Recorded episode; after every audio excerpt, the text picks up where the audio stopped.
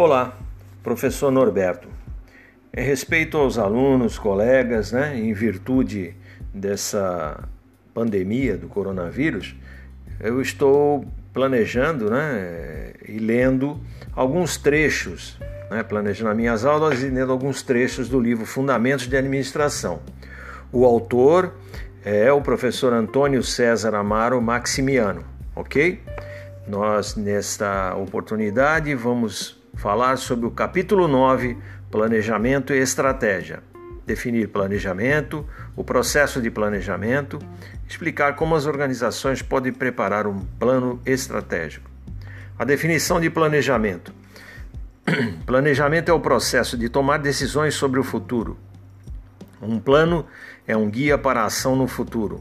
Um plano contém objetivo, qual situação deverá ser alcançada, curso de ação, o caminho para atingir o objetivo, previsão dos recursos necessários para realizar o objetivo, meios de controle, formas de controlar as atividades e o consumo dos recursos para assegurar a realização dos objetivos. Objetivos e metas. Os objetivos são a parte mais importante dos planos.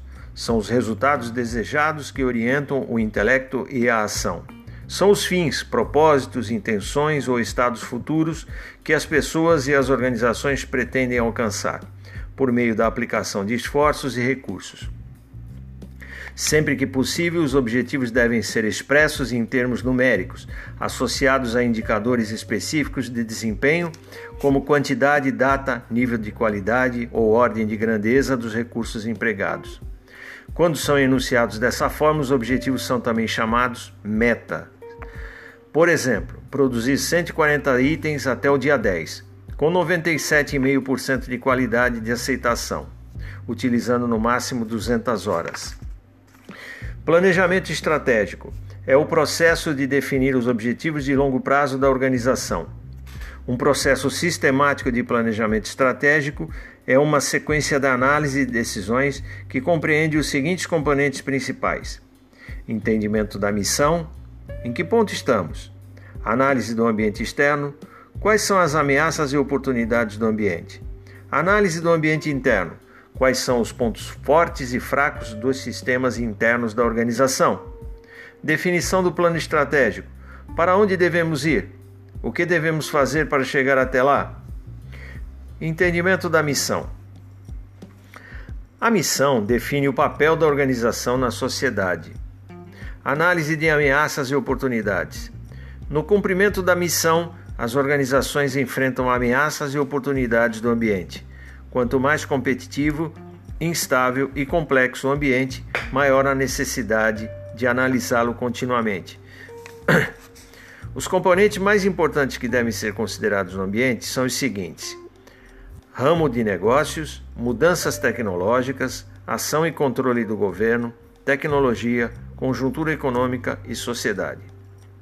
Ramo de negócios. O estudo do ramo de negócios baseia-se em informações sobre os seguintes itens: empresas que compõem o ramo de negócios e sua participação nas vendas, produção, faturamento, número de funcionários, entre outros. Compradores e seu comportamento, quantidade, distribuição geográfica, poder aquisitivo, sazonalidade, entre outros. Poder dos clientes e fornecedores, facilidade de entrada de novos concorrentes, possibilidade de entrada de produtos ou serviços substitutos. Mudanças tecnológicas. Acompanhar a evolução tecnológica é seguramente uma estratégia para assegurar a sobrevivência e eficácia da organização. Ação e controle do governo. Qualquer estratégia deve sempre levar em conta a ação e o controle do governo. Por um lado, todas as organizações são obrigadas a seguir diversos tipos de legislação trabalhista, tributária, de proteção do meio ambiente, de defesa do consumidor e de regulamentação do formato das embalagens, entre muitas outras. O descumprimento de qualquer desses códigos pode representar sérios riscos. Conjuntura econômica. Diversos indicadores do funcionamento da economia mostram sinais de ameaças e oportunidades. Emprego e desemprego, demissões e admissões, taxa de juros, valor das ações, movimento dos negócios, endividamento e inadimplência, flutuação do poder aquisitivo, flutuação no consumo de determinados produtos, indicativos de alterações no poder de compra e nos hábitos dos compradores e poupança. Sociedade. O acompanhamento das tendências sociais procura estudar as variáveis comportamentais do ambiente. Análise de pontos fortes e fracos. Paralelamente ao estudo do ambiente, a busca de pontos fortes e fracos dos sistemas internos é outra base do planejamento estratégico. Os seguintes itens podem ser examinados em uma análise dos pontos fortes e fracos: competências que destacam a organização e a fazem ser melhor que os concorrentes ou similares. Focos de problema nas áreas funcionais da organização, recursos humanos, operações, marketing e assim por diante. Comparação com outras empresas e com as melhores práticas do mercado. Formulação de estratégias. As, as estratégias da organização são respostas aos desafios e oportunidades do ambiente e dos sistemas internos. Uma estratégia é um plano ou curso de ação que estabelece as formas de competir ou de realizar a missão, as prioridades, a alocação de recursos e os objetivos de longo prazo da organização.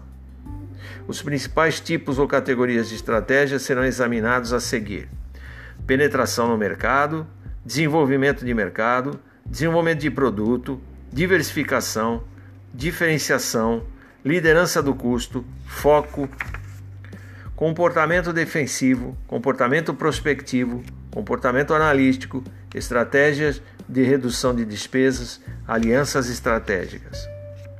Todos esses conceitos estão descritos no capítulo do livro.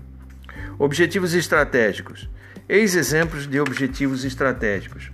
Manter posição de liderança entre as empresas da indústria automobilística do Brasil no segmento de carros populares. Foi uma estratégia da Volkswagen. Suplantar o líder entre as empresas da indústria automobilística ou entre as redes de televisão, no caso a Fiat e o SBT. Tornar-se uma empresa líder no mercado de material esportivo e não apenas calçados esportivos, no caso foi a Nike. Muito bem, este foi um resumo do capítulo 9 do livro Fundamentos de Administração. O capítulo 9 retrata planejamento e estratégia. É, esta é uma leitura dos capítulos do livro do autor, o professor Antônio César Amaro Maximiano. Ok? Até mais, até os nossos próximos encontros e obrigado.